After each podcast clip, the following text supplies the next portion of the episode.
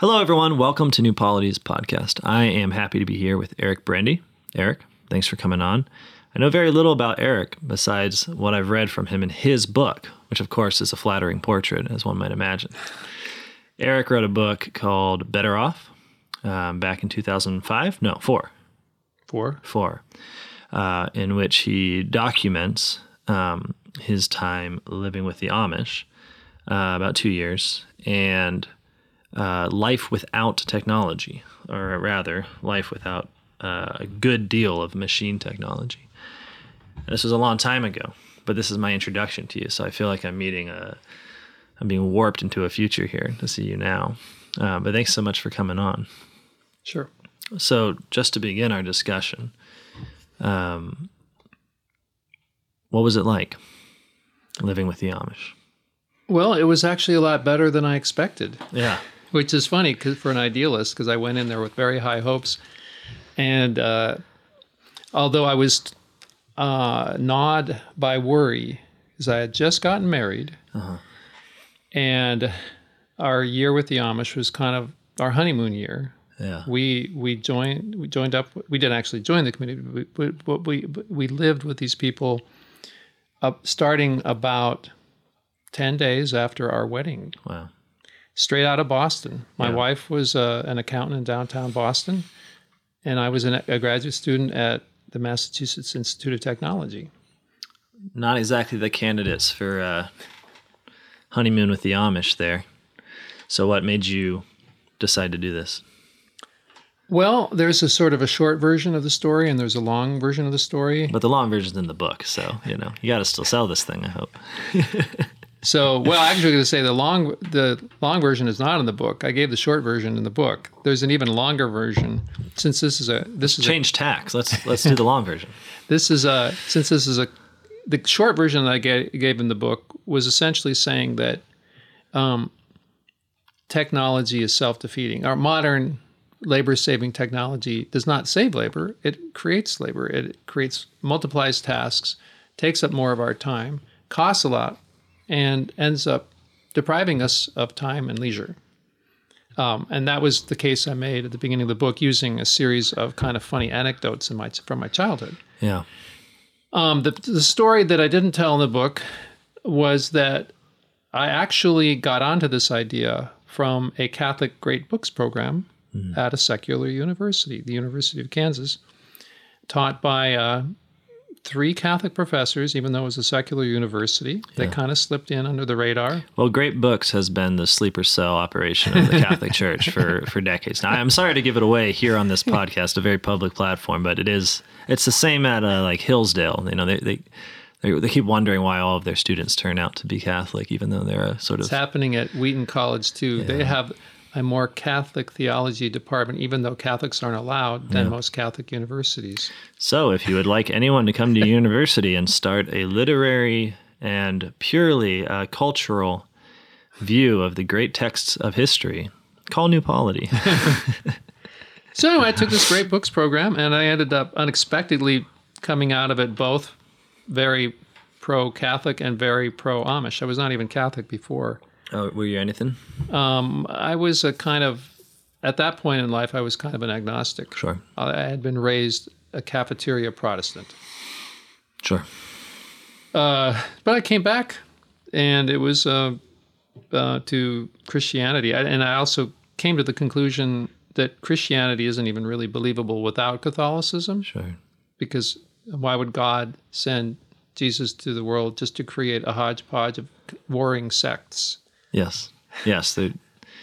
It seems inefficient, if if nothing else. So there had to be some a better program. But anyway, that's kind of a digression. Don't you, don't you no? Don't you think though that most people expecting an answer to the question of why you went out to live with the Amish would not expect to hear that it was because you had proclivities towards Catholicism. No, yeah, that's why I didn't go into that in yeah. the book. So why do you think that's still the case? That I mean, I often find in reading the Catholic tradition that it seems to me like one giant critique of technology. Now, I, I grant we always read in our own, uh, you know, proclivities, but were you right then seeing Catholicism, the Catholic Church, as pushing you towards a uh, desire to live without labor saving devices? I don't. I I didn't get the idea directly Yeah. from my own personal understanding of the Catholic tradition. I got it because the professors who taught the course were so talented at um, showing how modern technology goes against the Catholic tradition and goes against nature. Right. That was their main argument. It just goes against nature. Uh, if the purpose of a machine is to take away work from us, it's depriving of us of our purpose in life. Right. So right. then, all we uh, end up doing is um, having to go back and pick up the pieces of what technology took away for us, and that's the rabbit wheel we're all on right now. Technology t- takes not only does it cost um, a lot, the sticker price and all the associated, um, you know, the energy costs, and it also takes away from us, oftentimes or most of the time, the very end to which it's supposedly directed. It takes, you know, it doesn't even achieve the end for which it was invented so often. Can you give an example? I know you. Well, like the, automobile. yeah. The automobile is supposed to get us from point A to point B faster. Mm-hmm. But by the time you factor in all of the costs, and then you factor in the social side effects, which is sprawl, Yeah. We end up spending a lot more time in transit than we ever did before the invention of the automobile. So it doesn't save us time in transit at all. In fact, to me, I, I picture it this way it's kind of like if you got into your car and you put down the accelerator and then you shot backwards. That's what it's a car is like a backwards mobile. Yes. Yeah, there's a brief moment in the development of new labor saving technologies where it does work for the few people that have them because it's relative to a world that hasn't been shaped in the image of that technology. But once, Perhaps, but even for those people, if you read the, you know, those are the the people who try out things 1st There, what's that? There's a phrase for that. It's like, early adopters. They're early adopters, but there's also a word. It's like the bleeding edge. ah, okay. They they suffer all the cuts and bruises testing out these things. And there's a wonderful vignette from the book Cheaper by the Dozen about this efficiency-minded father who has a dozen children because he can get it's cheaper by the dozen. Everything's cheaper, and he's an efficiency analyst in the early 20th century. Yes, yes. He's also a car fanatic Yes. back before we had mass-produced cars, and his the author of the book, who's his daughter, says he he had a great love affair with this automobile, but his love was not requited because the car was always breaking down on the road. They would always drive two miles, Right. and then the whole family would fit, and then they'd break down, and he'd have to get out there and crank it up and fix it. I mean, Right, so right, it, it- even even even the early adopters of the rich early adopters of the car were plagued by inefficiencies and breakdowns. So you went to the Amish to try a life without labor saving devices. And did you find that your idea holds good? Was labor saved? Was Yeah, labor well, lost? the uh, the book culminates in my time efficiency study Mm-hmm. That I sort of modeled on those old time efficiency experts, like such as the protagonist in uh, Cheaper by the Dozen, and I literally got out a stopwatch, and I on the on the day of the hardest labor of the year, which is when we were threshing wheat. Um, which is supposedly that you know my grandfather told me about threshing wheat. And he said, "You th- when you threshed wheat, this is back in the northern Iowa farm that he grew up on. Mm-hmm. That's when you knew you were a man when you could make it mm-hmm. through a day threshing wheat." Mm-hmm. So I did. I did a couple weeks of threshing with with the Amish, um, and I paid attention to how we spent our time. And it turns out that the majority of the day was actually leisure time and pleasant things because there were a lot of times when the wagon had to go back to the barn and you'd sit and talk before another horse drawn wagon would come up. yeah. Then, if you count the fact that even while you're hoisting the sheaves of wheat up onto the wagon, you're oftentimes having a conversation Yeah, right. and you're not even uh, cognizant of the fact that you're working because you're too caught up in the talking. Yeah, so this is something I noticed in your book. I remember especially you talked about um, picking beans, which is one of those laborious activities that we would hope, I suppose, machines would save us from. And, and something you noticed, something I, I've noticed, but I haven't put into words, and I really appreciate this, which is that the promise of machines is to automate certain tasks so that you don't have to do them. But this idea um, doesn't come from nowhere. It's in fact already a part of the human constitution, which is as we do a repetitive task, at first it is laborious, but as it becomes habitual and in our fingers and in our, in our muscle memory and routine and rhythmic, almost musical, you start, you know, chugging along with a certain rhythm, the hands take on a certain independence and the mind is free. And it, typically it's free to converse. Mm-hmm. And as I was reading this, I was thinking, oh yeah, this is this is weeding, this is uh, mulching, this is honestly, it's picking up a playroom floor that's full of Legos. That's been a recent, uh, you know, you can get into that.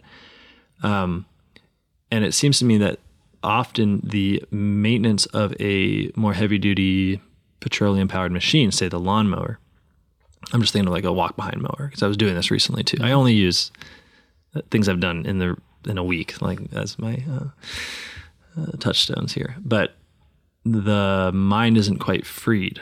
I mean, the the the activity, rather than being one of a repeated rhythm, is a maintenance of a loud, droning constancy, as it were, that actually seems to dull the mind from thought. And the way I sometimes practice this is by trying to say the rosary or Hail Marys during different kinds of work. And I find with most maintenance of um, sort of high powered machinery, I start the same Hail Mary like seven times before I finish it because the mind is like, I don't know, it's hitting this like fuzzy wall that it that that machine use seems to um, put up in front of um, repetitive labor. Well, what's even more in conflict with the freeing of the mind is most of the high tech jobs that people have today, where it does exactly the opposite of what we did on the farm. On the farm, we, our bodies were physically active and physically busy, thus freeing up the mind. Not only freeing up the mind, but actually establishing a kind of a pleasant rhythm mm. that formed kind of a drumbeat for conversation mm-hmm. which is what walking does, by the way. Aristotle, the nickname for Aristotle's school of philosophy was the Peripatetic school because they would just walk around mm-hmm. and talk. Mm-hmm. The walking stimulated conversation. Oh, and it fills those awkward silences. Yeah. or rather, the, the lack of walking or the lack of, of repetitive motion creates the first awkward silence. Right. And then the uh, at a party, have you ever noticed that you kind of need to have finger food to get give you something to do with your hands while yeah. you're talking. Because if you don't have something in your hands, you feel kind of naked. Sure. And then if you're at a party and someone turns the music off, there's a sudden jolt of awareness that you were relying on on a sort of quasi activity to fill all your gaps. Yeah. So so so in contrast to that model where you have the body, the physical activity, thus freeing up the mind, the typical white collar job today is the opposite The body is completely inert mm-hmm. and the mind is preoccupied with, I would call, very worldly, stressful kinds of um, mental processes that are not enriching to the mind. Mm. Or they might be, if you're a software developer, it might be like doing very elaborate crossword puzzles. So it's not raising the mind up to a higher level, it's just um, exercising the mind in its analytical um, functions, mm-hmm. but not raising the mind. Mm-hmm. Now, wouldn't someone viewing this um, without a positive sort of uh, proclivity so towards a skeptic. it, wouldn't a skeptic say something like, "Look, if you're sitting there waiting for the cart to get back." Um, you might be enjoying your conversation or not, but from the perspective of an opportunity cost, you're losing. Namely, the whole point of a labor saving device is to uh, shorten the amount of time and the number of people that are necessary for it. So uh, you may have a good conversation, but I, the skeptic, would keep that clock running because during that time that you're sitting waiting for the cart, you could have been investing in the stock market. Well, let me answer by way of a vignette from the book. This is uh, a story that I borrowed from a um, Song of the Bird that I told the Amish crew while we were threshing. It's a story of a southern fisherman who was sitting by the water taking a break. And along comes a northern industrialist hmm. and takes a look at him, and he's appalled and accosts him and says, What are you doing there? Just sitting doing nothing. I'm, I'm just taking a break. Don't you know that if you were still out there working, you could catch more fish, and over time, without those extra fish you catch, mm-hmm. you could afford to buy a second boat. And you kept, if you kept that up, pretty soon you'd have a whole fleet of boats, and then you'd be rich like me. And then the southern fisherman says, "Well, what would I do then?" And the industrialist says, "Ah, "Well, then you could really enjoy life." And the fisherman says, "What do you think I'm doing right now?" yeah, yeah. Yeah. No, it's true.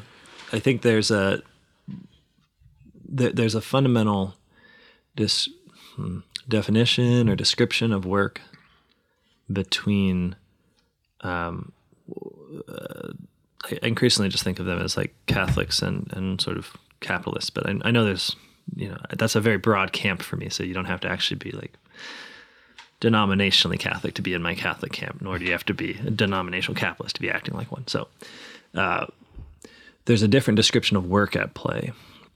And it seems that where you have an idea that work is not perfecting of your nature, right? So where it is not enjoyable to do in itself because it fulfills the powers that you have by nature, then it becomes a kind of um, thing to do as little of as possible in order to get as much reward, right? And so, and even if you're spending all your time working, if it's within this mindset, it's still within this mindset of scarcity, this mindset of having to go through this in order to get some something else.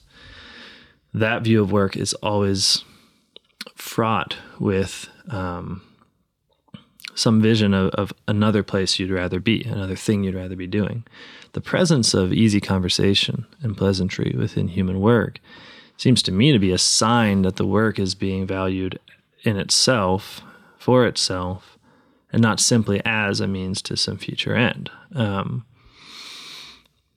and I think people know this. I mean, everyone loves to work. This is why, you know, there's this weird, disparate. Um, there's this weird conflict between what we say we think and what we actually think. We say we don't like work, but people come on vacation and they can't stop working. It's like we know we want to work, um, but we are worried about saying that it is in fact a good, that it is in fact what we want to do.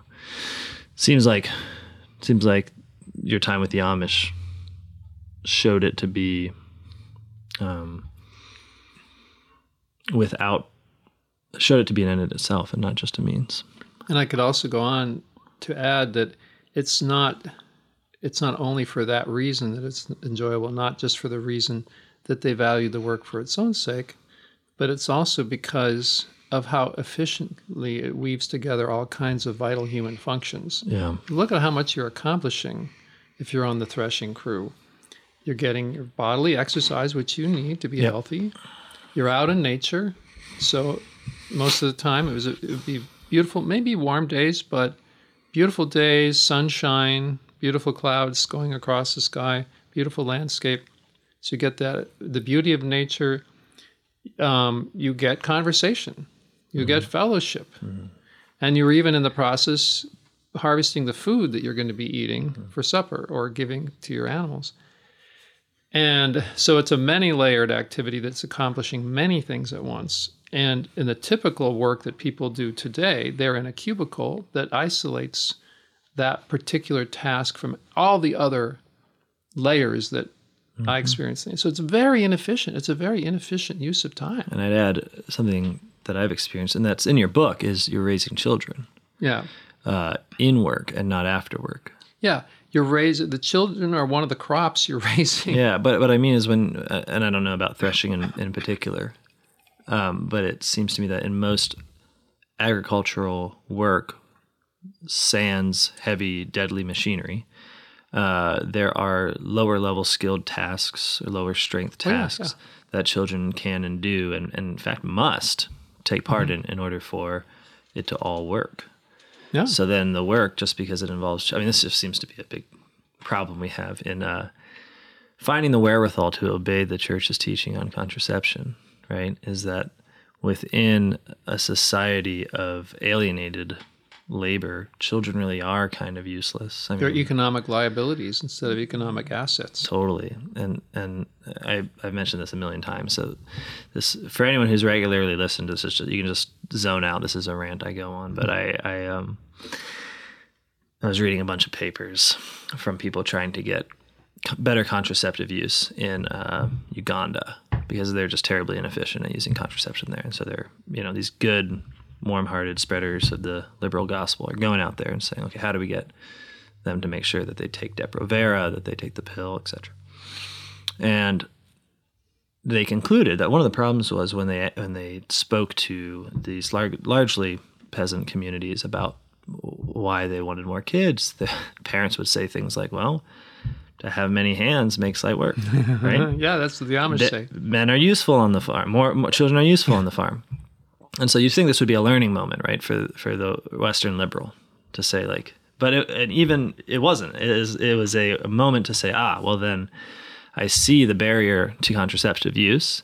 So what we need to promote is not just like propaganda about health. We need to promote urbanization and women's education. And by women's education, they meant uh, basically the breakdown of the farming system because it would mean having to have So they're just Schools. basically thoughtlessly reproducing, replicating our model of development on a country that they haven't taken any time to appreciate for its own sake. And what it reveals about our country is that the reason that we have such a difficulty in saying yes to life, no Yeah. to contraception, is at least in large part because we are living in a world in which children are not useful to the farm and men, uh, many hands do not make light work.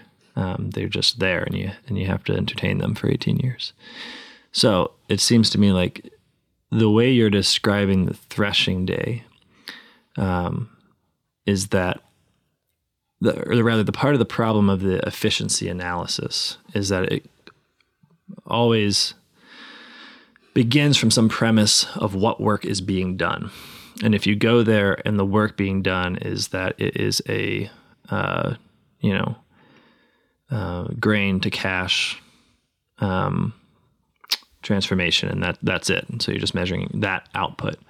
Then yeah you might you might say hey a guy on a this machine is going to do a better job. But if you're measuring for more than this if you're measuring at the human scale and saying okay here's education happening here's fellowship happening here's aesthetic beauty being received um, here's a workout right I mean, it's funny like we just divide all the things that used to belong to work and say okay I have to do them in separate times and places. the gym for the workout, daycare or school for the kids. Um, conversation, well, when the work's all done, I'll have everybody over for a drink, you know, and then work. That goes in that box too. You know, yeah, it's it's very inefficient and it invites the use of the automobile because everything's in a different time and place. and it makes a lot more jobs for people that manage these types of things.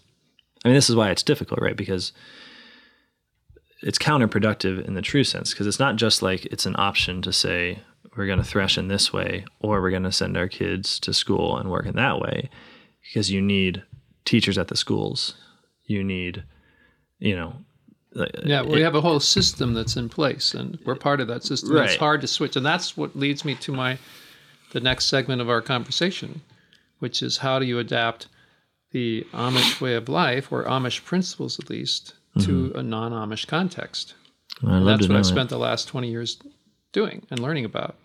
Well, it always seemed to me that there is something, you know, because people would talk like this. Oh, the Catholics should be more like the Amish.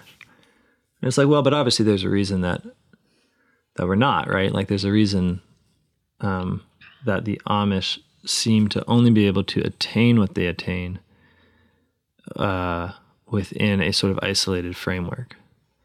Whereas the Catholic is always saying, like, if we're going to do something, it should be the whole world, right? It is not, it, it is literally a universal faith. It's for everyone. At the end of the day, everyone should become Catholic. Right. It's hard to go to apprentice among the Amish without becoming Amish, either coming becoming Amish or leaving the Amish. Yeah, sure. Um, and I, but I, I sort of have kind of developed some strategies since then for, and the, the, the book I'm currently working on is, is trying to sample strategies all over the country and different people are doing that will somehow achieve similar or the same goals, but without having to join the Amish or become a farmer. Right, because even the Amish don't seem to be able to maintain being the Amish these days. It seems like. Well, it depends on where you go. yeah. Um, some areas are very commercialized and they've been swallowed up. Mm-hmm. And other Amish, like the group that I live with, is very successful. Mm-hmm. Very mm-hmm. successful in maintaining a very strict regimen, a, a very low tech regimen, and very high in its cohesion as a community. Um, but they tend to pick good locations that are fairly remote. It's hard sometimes, like the Lancaster County area is has been a victim of its own success. Those Amish because tourists flock there, and it's kind of like a circus. Gotcha. Yeah. Uh, but that's not the way it is with these other more re- remote communities. And by the way, the Amish are now in 20, 27, 28 states. wow. But back to the Yeah. So what are you doing to integrate this with uh, non-Amish? well, I have this I have this term that I I don't know if it's my original term that I would call householding. And the idea being that if you can um, uh, integrate work and life at home, wherever you are, uh, that is somehow the solution. And where I differ from, say, a lot of people who would want to take lessons from the Amish, such as even myself, is that um, the first thing to do is not to grow your own food. It's not about growing your own food. You have to analyze what what's entangling us in the system first of all, and and know what to how to disentangle before you're going to be able to get anywhere. And I have my list of what I call the Big Ten, which is short for the big tentacles. and at the top, I would, I mean, you could argue about what order Sure. to put them in, but the worst ones are at the top of the list. And one of them is Big Bank, hmm. another one is Big Med, mm-hmm. another one is Big Ed, mm-hmm. another one is Big Auto. And you go on down the list, and at the the one that's least entangling one us, the one that's giving us the most benefit for the least cost at the personal level is um, big agriculture. Mm-hmm. Because we have such incredibly cheap food and it's so abundant. So to start out with, I would say don't move out to the land and grow your own food because you're going to then be very reliant on big auto, which is much more entangling, the automobile. Um, you're going to have to buy this farm, then you're going to be entangled with a big bank, you're going to be have this big mortgage, um, and um, et cetera, et cetera. So you're going in the wrong order. You're not going to get disentangled very easily. I, by living so counterintuitively, I'm finding that of all the places I've tried, the easiest place to live with less technology and live a more whole life is in the middle of a city hmm. where everything's walkable, bikeable. I live in urban St. Louis right now in a historic neighborhood that helps. It's this beautiful historic architecture and tree lined streets. And if you can find a place like that where there are a lot of rundown fixer uppers, which there are in St. Louis, they're super abundant. They're actually giving away houses. Really? If you're willing to take their whole ha- whole swaths of the north side have these tumble down houses that needs people to come in and just take take take over. Yeah. Um, if you can do that, then you get a house for next to nothing. You don't have to have a mortgage, so there you don't have to pay for your house twice and owe the big bank all that money. You also can walk or bike everywhere, so you don't have the cost of a car, Yeah. And you're you'll be healthier because you're walking and biking instead of riding in a car. So medical costs will go down. Uh, your need for medical costs will go down, and so forth and so on. So on. So paradoxically, it's the city I think that is the most promising place to um, to go low low tech. No, I think I've I've seen this happen um, to many people where the cash dependence in our society is uh, so high that to move to the country and start uh, eating a lot of peaches, as Sean Prine said, is uh, usually means that someone within the homesteading family has a high paying uh, job that they're working remote or traveling to Yeah. in order to to take care of the cash needs, um, which of course, I don't know. I'm not. I, I don't care. It's like it. It. I don't have a. I'm not a stickler for purity here. Like if that's working for you, it's just that if the goal here is a um, a kind of life in which our labor is not being expropriated and ruined for the sake of being divided into multiple commodity purchases, then merely moving off into the country starting to grow food is not quite going to do it. Right. Yeah. And it, yeah. And also, if you're re- working remotely in the country and you're supplementing your income on a computer, doesn't really matter that you're at home because you might as well be a million miles away. Oh yeah. yeah. It, it, it's not a kind of work that can engage your young children. And on right. the If, farm, if, if all it took was actually being in the country, then presumably the people who are in the country would be as free and happy and independent as as you're hoping for. But my experience of the American country right now is pretty much identical to American suburban life in terms of the actual habits of people. It's like, yeah, they're going out to operate, you know, machines to do um, the agricultural work, but it's all Netflix and iPads at home. You know, it's, And in the city, if- you can economize to the extent that I did, you can afford the luxury of doing a craft trade for your income, which is what I did. I, I make most of my money from soap. I hand make soap and sell it at uh-huh. the local farmer's market. And I have a very good recipe, so I have a lot of loyal clientele. But it's a, it's a kind of a trade that the whole family can be involved in because a lot of the parts of the tasks are very easy for children of any age to do, and they can see your your parents or your father they're working on it, so they um, it's something very concrete that's very intuitively understandable. So they get involved. So you don't even have to try to um, to raise your kids consciously so much as you just do it and it just happens naturally. Mm-hmm. And the testimony to the success of, it, of this is that my youngest son, who's now 25 years old, who was, he went off to college and he's a composer, he's a musician, and he mm. loves to compose. And he was looking for a way to make money to support his composing habit. So he mm-hmm. tried, he was recruited to work in a, in a um, investment advising company. So he did that for a year and found it very stressful and not very rewarding. And then he, uh, kind of on his own, he realized that making soap, like I did, would be a much better way to support his composing habit.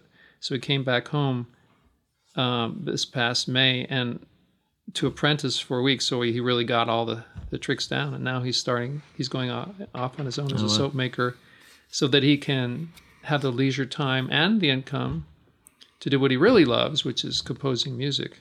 that's awesome.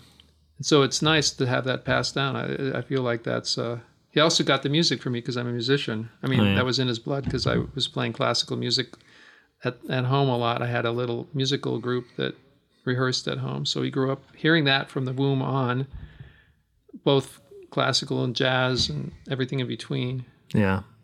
But is this is this sort of ideal of a um I guess there's two questions. It seems like sometimes it can seem that the kind of sustainable urban existence has a certain mm, parasitic nature to it on the things provided to it by a larger system that requires people to be in the kinds of jobs that we would obviously not like for ourselves or to be. So for instance it's like uh, you know okay you're in a city this is great you can take the subway for instance. But obviously the kind of infrastructure within a city at that scale is supported by fuel consumption and by um, a entire uh, mm, world of alienated labor, etc. Well, everything's relative. I would probably be tempted to argue that, relatively speaking, a dense urban area is a lot less exploitative than sprawling suburban areas. Yeah. So uh, most people don't realize this, but the average New York City resident leaves one third the environmental imprint of the average American Wow. because they don't drive cars and they're uh, uh, they're walking everywhere. The building, the proximity makes it easier to keep heat or air conditioning in the in the buildings, so you don't lose very much to the to the outside air. Those kinds of um, benefits of proximity reduce the impact and the burden on everybody else. So that's one way to look at it.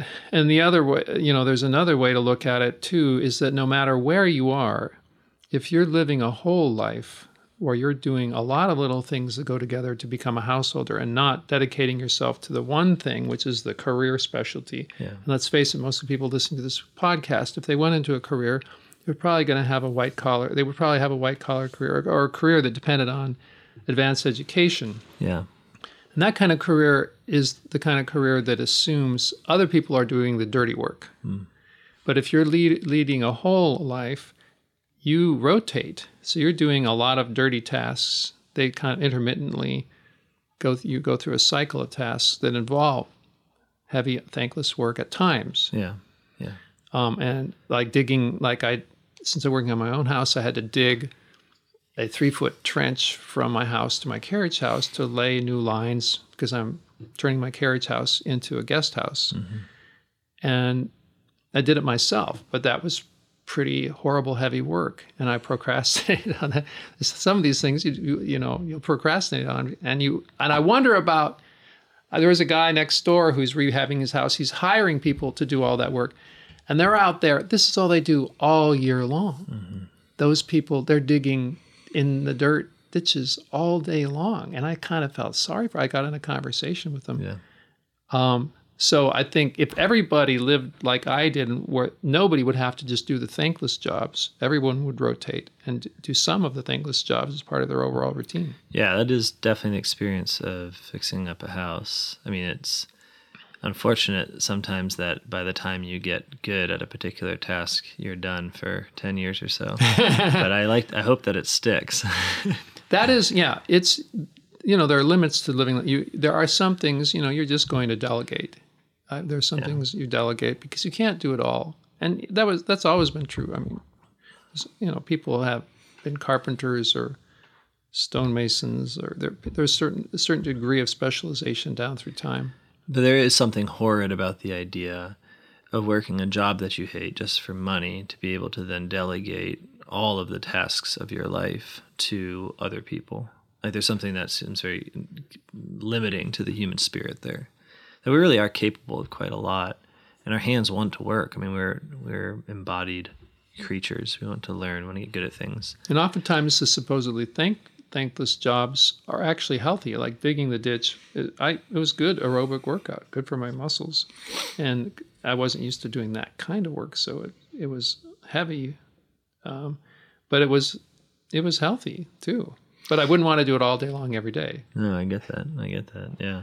Now there's a there's a term functional fitness that people bandy about, and it's a it's a trend within gyms where they Oh yeah, they do things that imitate work in order to work out certain muscles. So you know you're hammering or you're digging, or you know, um, and Why not just hammer and dig? Right, then? not hammer and dig, right, exactly. you know, you could get paid while doing it. You know, get paid to go to the gym. That's why um, one thing I did do that a lot of people would think maybe would be thankless work, but it wasn't at all, was I drove a pedicab for 15 years in St. Louis. A pedicab is a pedal powered rickshaw. Um, it looks like a little chariot. It's a little fiberglass chariot that has that's pulled by a, a kind of a bicycle, yeah, and it was a great way to get paid to stay in shape. yeah, I think I felt like every year I did it, I got a year younger. yeah, yeah, yeah. And uh, it was fun because you'd have conversations with the passengers. You'd take them to the baseball game. Uh-huh. Well, I think um, I think it's hard to convince people that more work is better. Not more of the same work, not more of work you hate, but a willingness to be the agent of change, the agent of causality in your world to say, I'm going to take this on um, and not farm it out to to anyone. Um, I think this it, it's it's very difficult because I think we are kind of educated to believe that only expertise should handle each uh, compartmentalized part of the world. And, and it's part of an industrial workplace training, and it's part of school, frankly.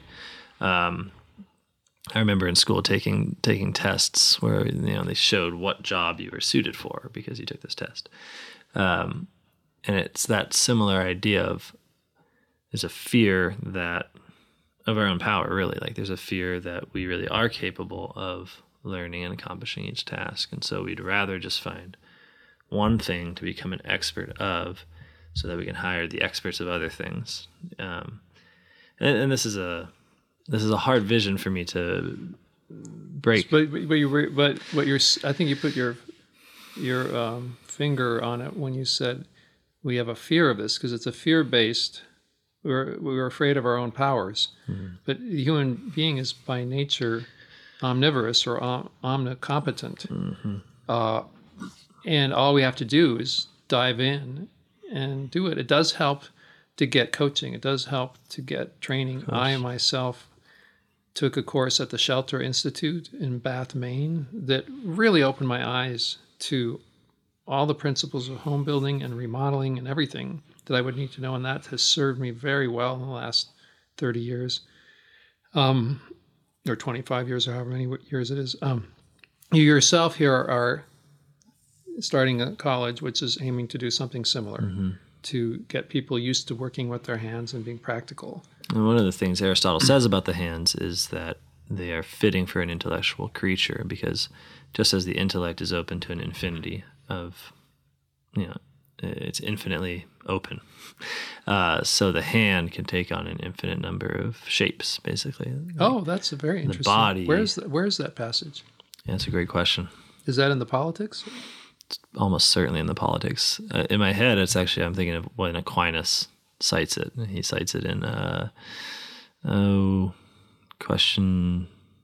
No, I don't know. But Aristotle is kind of a fraught example because he kind of does also says the opposite in the politics. He says basically, if only the looms would weave by themselves, then the slaves would go free. Well, Aristotle's not a Christian, right? Like at the end of the day, he couldn't conceive of the political life actually being extended to everyone. Um, he couldn't conceive of social order without slavery. And Christianity didn't rid the world of slavery by accident. It, it is true that until you have um, the particular rev- revelation of of Christianity, that um, it does seem kind of like nature to imagine that not everyone can, can fulfill the capacities that are apparent in the hand or in the head.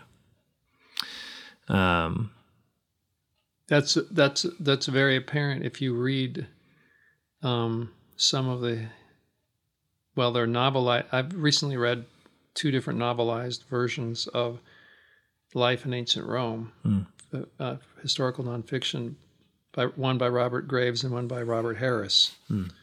and it's it's very how it depicts slavery so in, in such an interesting way that nobody could conceive of there not being slavery. Hmm. Slave, I mean, that would be conceive like trying to conceive of today for pe- people to conceive of a world without cars and dishwashers and televisions. Well, I They were just there; they're part of the furniture, and you had to have them. Well, yeah, this is Ivan Illich makes this point. He says that the question is not how to do without machines. The question is how to do without slaves. Our reliance on machine technology is quite literally um, a reliance on slavery. It's Mechanical slaves, yeah. unfor- uh, yeah, mechanical slaves physically, and then a reliance on unseen sources of production whereby we get the machines, feel the machines, use the machines, right?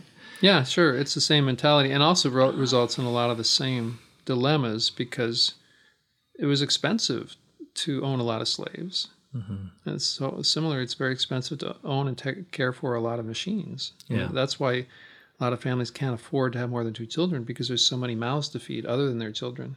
Right, right. yeah, and it does seem that the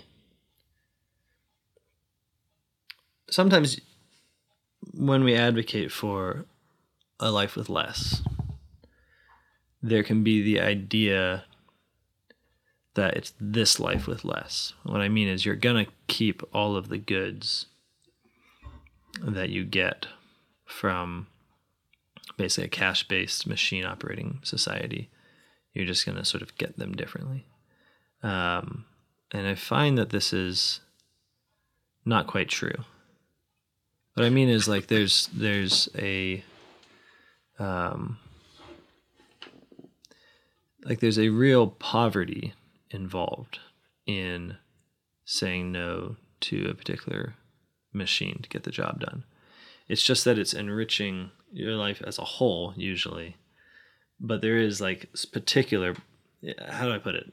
I had to build a, discipline. You have a discipline where you fast for the sake of yeah. a greater good. Yeah, I mean, when I was building a wall, I was choosing to do it with my hands. Um, there was suffering involved in that. It wasn't like it wasn't like machines just fooled everyone because really there's a way of doing it with your hands where you you you know you use as little energy as you would driving a backhoe. It's like no, no, you do actually risk yourself more, hurt yourself more on some level. You work more and you work harder to get the job done. The question is not. Uh, the problem is one in which we compare the goods of um, a life that doesn't rely on industrial machinery to directly to the goods of a life that does. The wall is a good example to what we were speaking about earlier because immediately I found that I couldn't do it alone, which is not an experience you necessarily have when you're operating machines. So there's no like built-in need for society when you do most of your labor through the operation of machines. Um, and because of this, you miss out on the goods of conversation, the goods of helping others.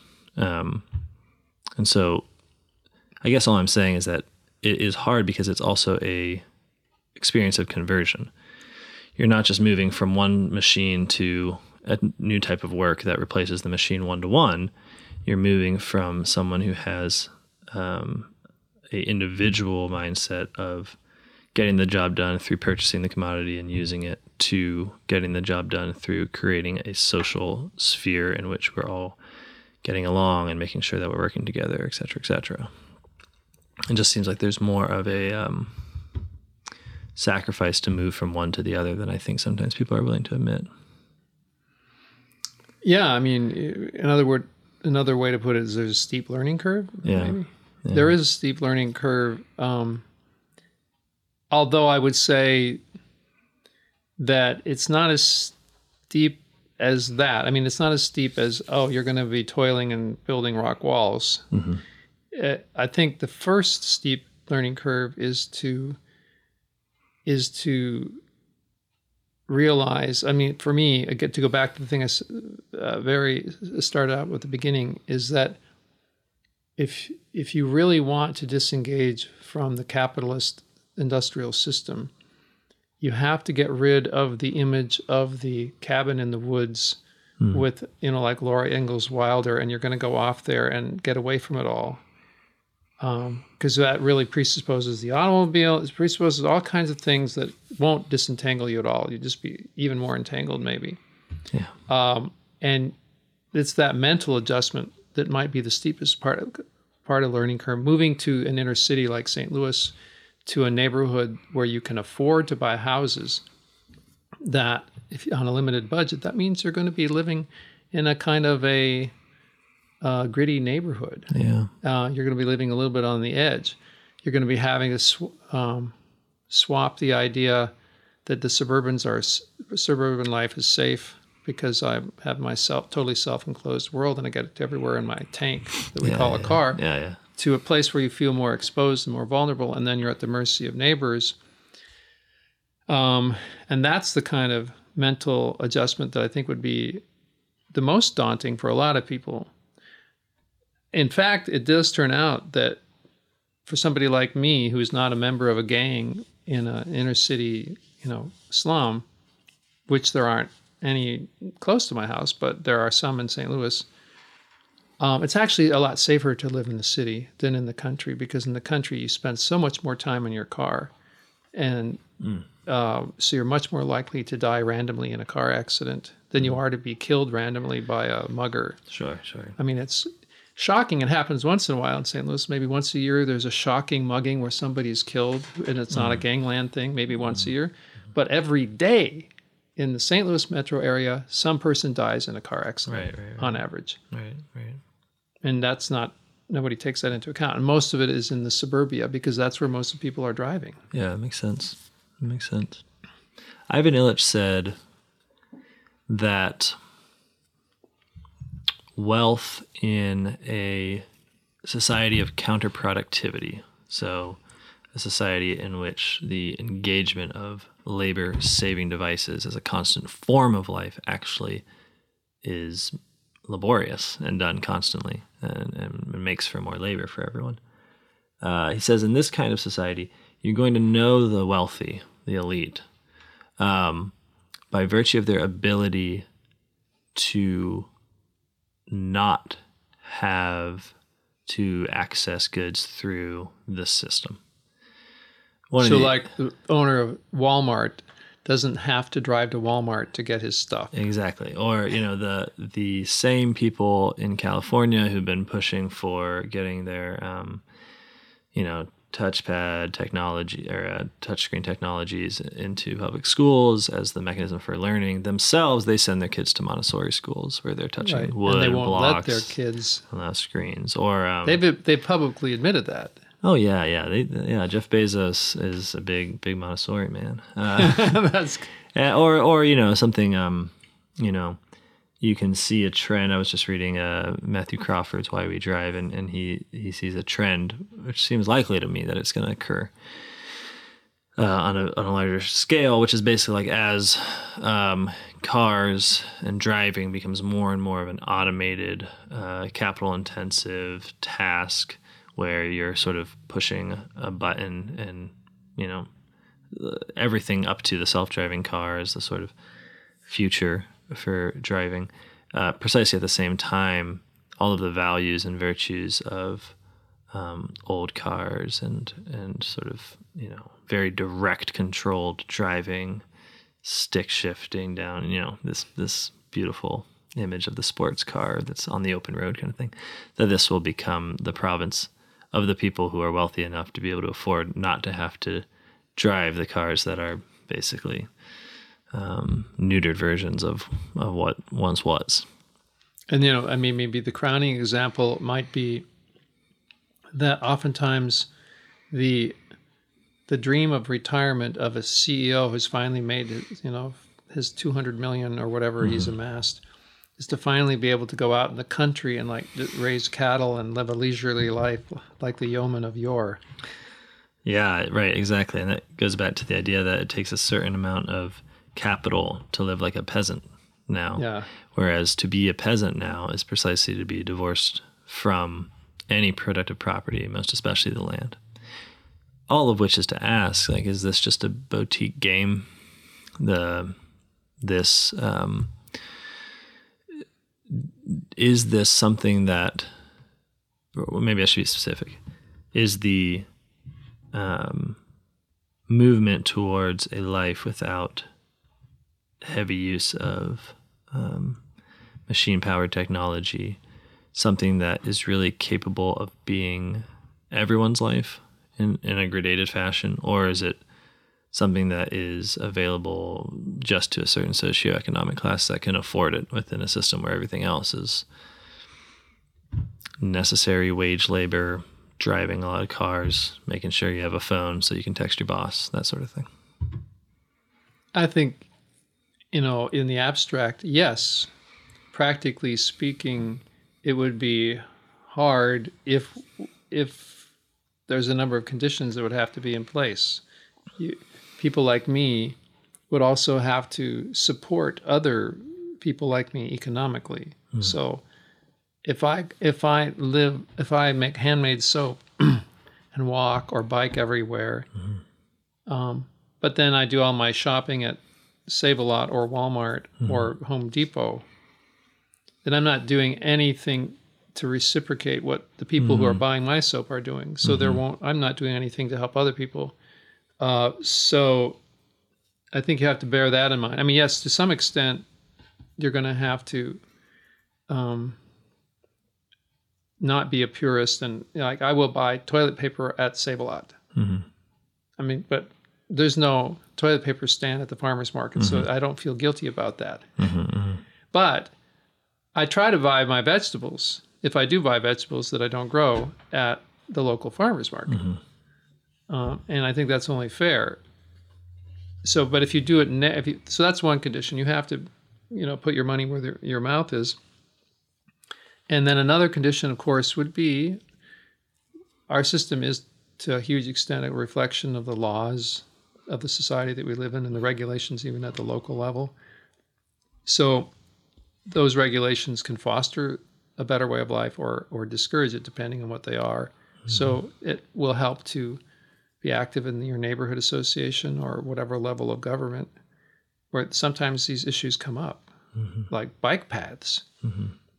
If uh, bike pa- biking is kind of a luxury in St. Louis, or it's viewed as kind of a something for the few, partly because we don't have nearly as an extensive a bike network as some cities. Like mm-hmm. the, the best city I've heard in the country is Davis, California, or San Luis Obispo, California, two cities that have just interlacing bicycle paths everywhere. Mm. You don't even have to ever bike on the street.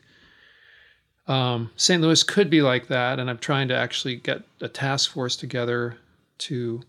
There's some places that just cry out for a bicycle pedestrian bridge over the railroad tracks that would connect North and South St. Louis, and connect our neighborhoods. Sure, sure. That would make a huge difference. So infrastructure really matters. Political yeah. a- activity to a certain extent matters. Yeah. Yeah, I was thinking of the laws regulating um, houses. So what what constitutes a house? Uh, where the desire to live without a certain reliance on, say, electricity or um, heat through electricity or, or natural gas is practically illegal. I mean, you can't build a house and heat it with a wood stove in my city, for instance. Um, Seriously, what city is that? Steubenville. Steubenville. Yeah, yeah. That you cannot heat a house with a wood stove in Steubenville. Uh, you cannot. No, let me get this right. You can you can have a wood stove, but it can't. You have to have uh, another form of oh, it can't be. You have to have a backup furnace. Mm-hmm. And I also presume that I don't know this to be the case, but I doubt you could build any kind of house without a main uh, line out to the to the sewer. Um, oh, doubtless, yeah. There's a lot of regulations like that. Um, I will say that that wouldn't be just the um, if you had to take out a loan, the mortgage company wouldn't let you build a house without a furnace. Uh, right, that might be more the. so there are a lot of reasons why that wouldn't happen. Right. Um. So yeah, and that um, some neighborhood associations don't allow people to hang up their laundry in the backyard. That's true.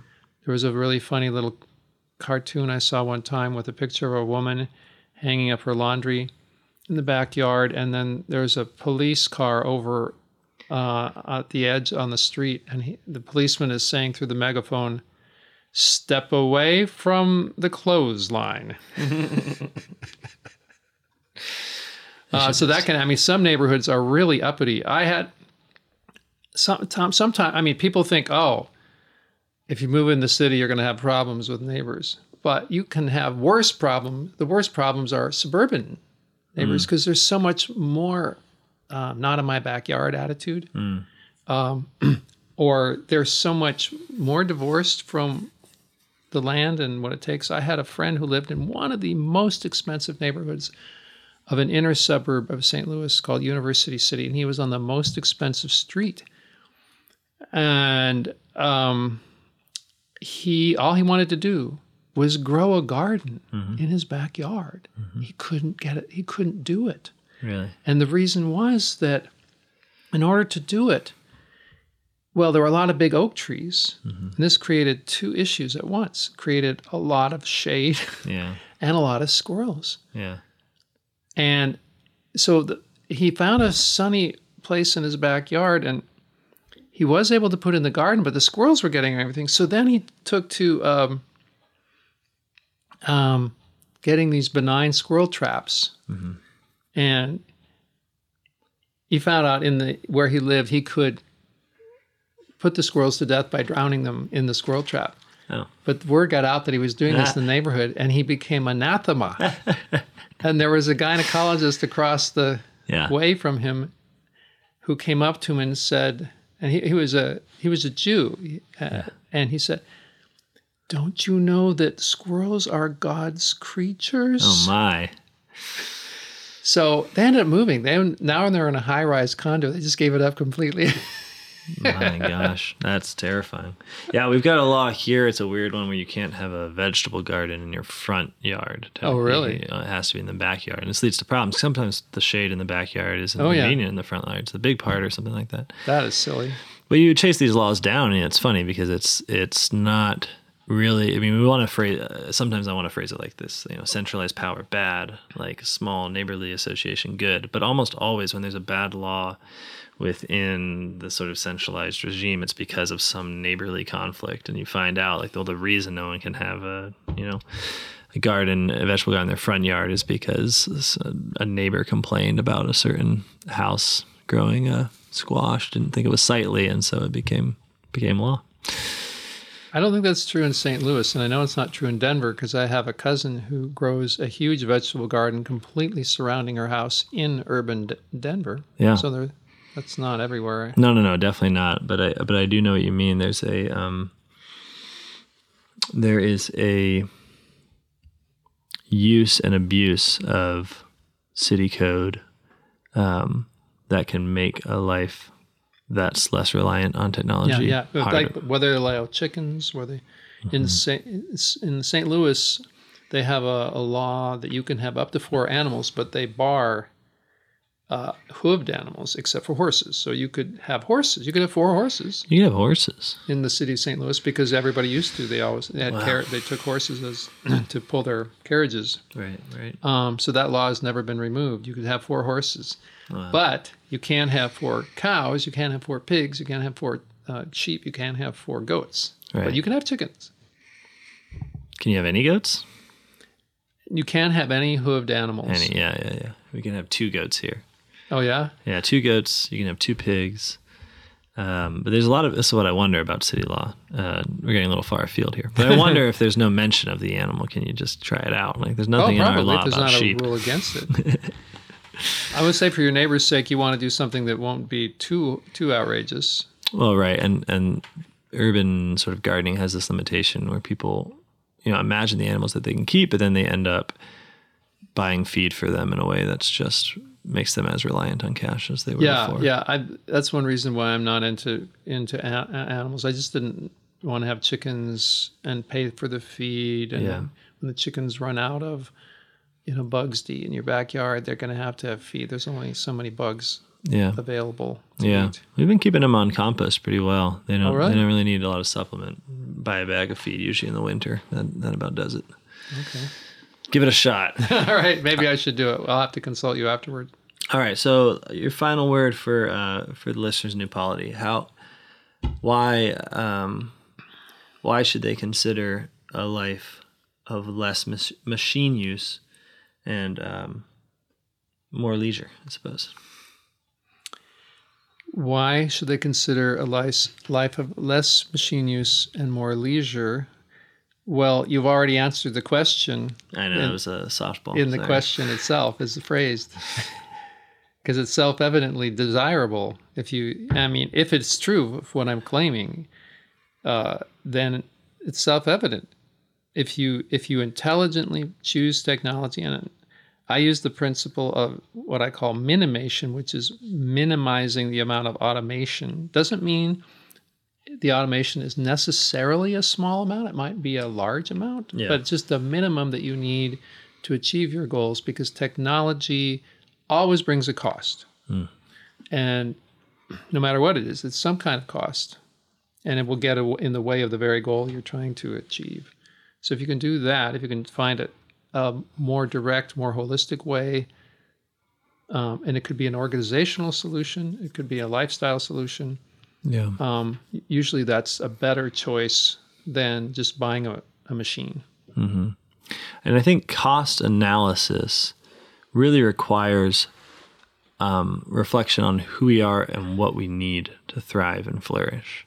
And I think this is why so often there's this tie um, between a reluctance to jump all into machine use and Catholicism and really Christianity considered more generally, which is that it's precisely when people are really confronting um, a decisive claim about what makes life good. Like, what do you need? You need love, communion. You need the Lord in your life. You need freedom from slavery and tyranny, freedom from sin. And you have this vision. Precisely then, you have the, the framework by which any particular task is never going to be adequately judged on the basis of costs of just time and money alone right? Because everything you ask, you have to ask, am I fulfilling the goal of becoming holy? Am I fulfilling the goal of uh, my vocation as a father? Am I fulfilling the goal of um, practicing contemplation within my work? Am I fulfilling the goal of offering up my sufferings? Things like this, I think, tend the religious person towards uh, these kinds of views. I don't think it's an accident. Um, but but being willing to provide total cost analysis and not partial cost analysis I think is is what's most fundamental. Because if we try to just say, okay, I'm gonna I'm gonna figure out clever ways of you know throwing my body into something as opposed to a machine, and then and then just delighting in this certain like feeling of purity that can come with not being involved with machines. I think that's only going to take us so far. But if we can say, okay, what goods do I want out of life? Who do I want to be? And then, w- like you say, at what point does a machine stop fulfilling that goal and start to work against it? Well, then let's cut out use there, which, as I understand, is kind of what the Amish do. I think, at least traditionally, when they discuss. what- I mean, they attend. I mean, the more intelligent Amish will have more intelligent solutions. I think that communities can vary on how intelligent their their politics is. Mm-hmm, mm-hmm. But what you're saying, you know, another way to say it is the very word economics comes from the word household management, oikonomia in mm-hmm, Greek, mm-hmm. and so this is this gets me back to my original point: is the best way to be economical is to have a household based economy, and those cost benefit analyses become much more apparent. Hmm. The solutions if you if you do that. yeah. All right, Eric, Brende, thank you very much. Thank you. Happy to have you on the podcast. We will see everyone next time. Goodbye.